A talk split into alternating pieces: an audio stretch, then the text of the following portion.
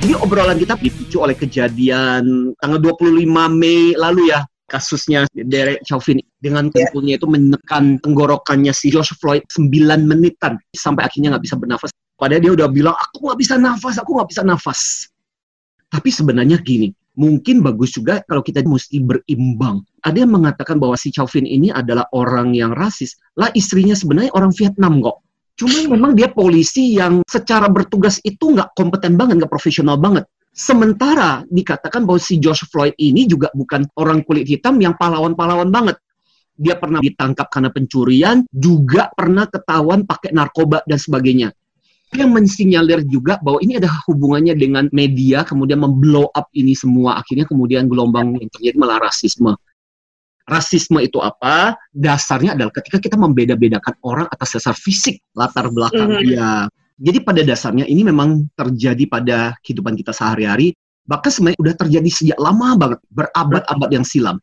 Bahkan tahu nggak, saya pernah melihat satu peta yang menarik. Peta dunia tahun seribu delapan ratus tiga puluh lima oleh seorang namanya William Woodbridge.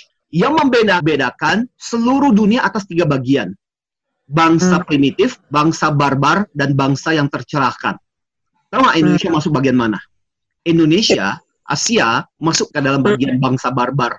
Iya, barbar itu berarti antara primitif menuju ke modern. Berarti masih terbelakang dong. Jadi kebayang nggak sih ada peta yang seperti itu? Jadi yang dianggap bagus tercerahkan cuma orang kulit putih. Makanya gimana Jadi, orang tidak melakukan rasisme itu tahun seribu delapan ratus tiga puluh lima. Nah, sampai sekarang kejadian kayak Nazi tahun seribu sembilan ratus tiga puluh tiga, kemudian di Afrika Selatan. Nah, sekarang-sekarang terjadi lagi di Amerika. Jadi kayak hmm. adalah penyakit yang terus-menerus selalu disimpan. Sama, iya. Nah, kalau kita bicara soal rasisme, itu kan bentuknya beragam. Bisa dimulai hmm. dari prejudis, itu semacam sangkaan, label, hmm. dugaan kepada orang-orang tertentu, sampai hmm. dalam bentuk diskriminasi, sampai dalam bentuk kebencian kepada orang, hmm. karena yaitu latar belakang suku, latar belakang golongan, warna kulit. Biasanya itu terjadi karena sejak kecil sudah diajarkan, ditanamkan terus-menerus. Lebih celakanya lagi ketika kita melihat itu dipraktekin. Misalnya nah, sama orang tua, sama orang terdekat kita, sama guru. Yeah. Lama-kelamaan kita jadi mencontoh akhirnya. Rasisme sendiri sebagai keyakinan. Tapi unsur di dalam rasisme itu kan ada benci, ada marah, ada rasa nggak percaya. Makanya rasisme itu bentuk emosi.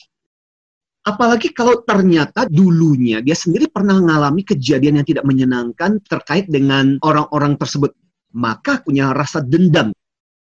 Yang paling bermasalah dari rasisme itu sebenarnya adalah kita sendiri nggak tahu itu asalnya dari mana.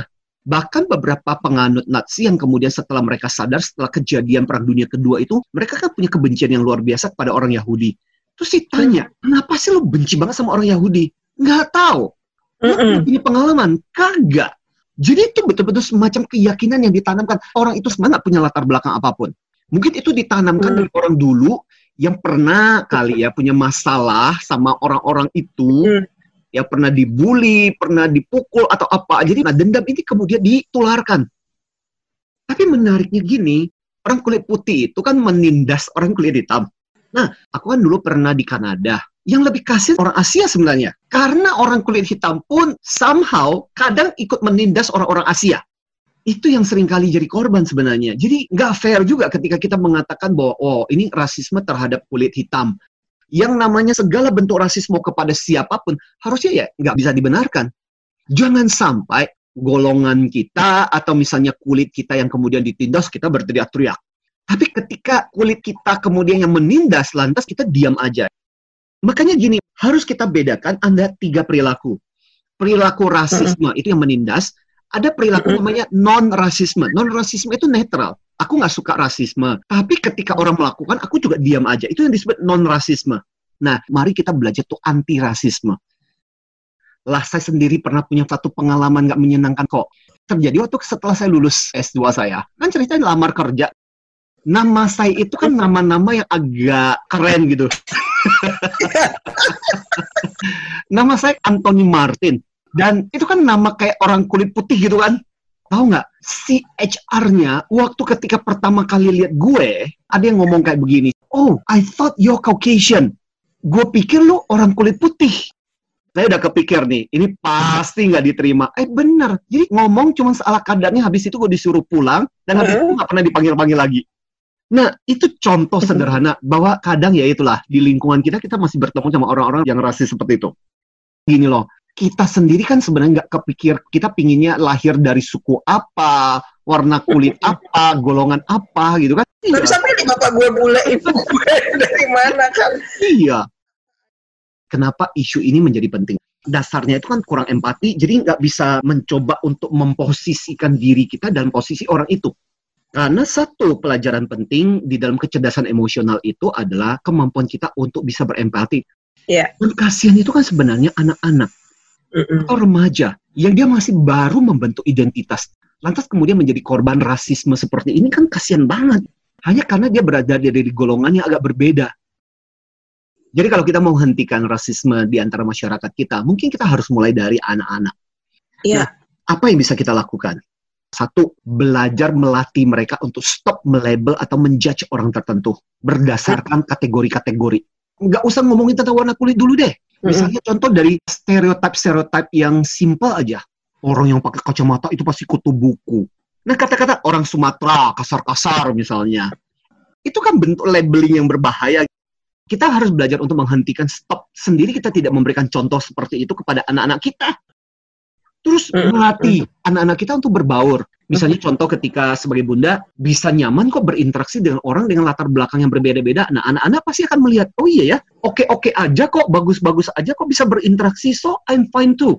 Karena kalau enggak, dia akan susah yeah. berinteraksi di masyarakat. Nanti dia akan berinteraksi dengan orang beragam. Karena waktu ketika dia bekerja, lo nggak bisa milih nanti bekerja sama siapa, customernya siapa, jualannya sama siapa. Terus belajar untuk merasakan kepekaan. Bagaimana kalau seandainya kita dan posisi dia? Itu adalah latihan empati. Kalau bahasa empati itu kan put on someone's shoes. Menurut saya, jangan menyalahkan anakmu kalau kamu sendiri sebagai orang tua tidak pernah memberikan contoh. Ini aku punya satu kisah menarik tentang Tom Olson. Tom Olson itu seorang neo-Nazi. Ngikut Nazi, tapi di era sekarang. Dan dia benci banget sama orang-orang yang kulit berbeda. Bagi mereka yang paling kuasa, paling hebat adalah orang bangsa-bangsa Arya, ras Jerman. Sampai satu hari, dia bertobat. Ternyata ketika dia terpuruk, ketika dia susah, yang membantu dia adalah orang yang kulitnya berbeda, yang selama ini dia benci. Sampai akhirnya kemudian, dia bikin yayasan, judulnya adalah Life After Hate. Sekali lagi, ini kalau bisa terjadi di Amerika, berarti ini bisa terjadi di belahan dunia manapun. Celakanya kadang gini, kita sebenarnya nggak membenci, tapi dikomporin karena latar belakang apa, kebutuhan apa, kepentingan apa, dan sebagainya. Dan kadang-kadang kita nggak sadar lagi. Nah, supaya nggak terjadi gimana? Satu, mulai sekarang stop bikin stereotip dan belajar untuk berteriak ketika kita mendeteksi orang mulai mengatakan kalimat-kalimat yang sifatnya rasis. Yang kedua, segala unsur rasisme itu banyak dimulai dari ketidaktahuan. Memperluas pergaulan itu penting. Terus, okay. the hatred stop here. Kita sendiri mungkin suatu ketika dapat menjadi korban rasisme. Itu memang harus dihentikan di kita. Jangan mm-hmm. sampai kemudian kita balas dendamnya ke semua. Karena yang terjadi cuma satu dua orang yang seperti itu. Nggak berarti semua juga seperti itu kok. Nah, nomor empatnya adalah kita harus memikirkan jangka panjang sih. Kalau kayak begini terus-menerus terjadi dan terus-menerus disimpan nih, jadi kayak penyakit kan, mungkin untuk sementara waktu sembuh, tapi suatu ketika nanti-nanti dikorek-korek lagi, nanti berluka lagi. Kita akan berteriak bahwa kita itu anti-rasisme, bukan lagi non-rasisme. Kalau non cuma netral, yaudah diam aja. Tapi ketika kita mengatakan anti-rasisme, kita mengatakan, enggak, jangan sampai orang dibedakan kesempatan untuk belajar gara-gara perbedaan warna kulit.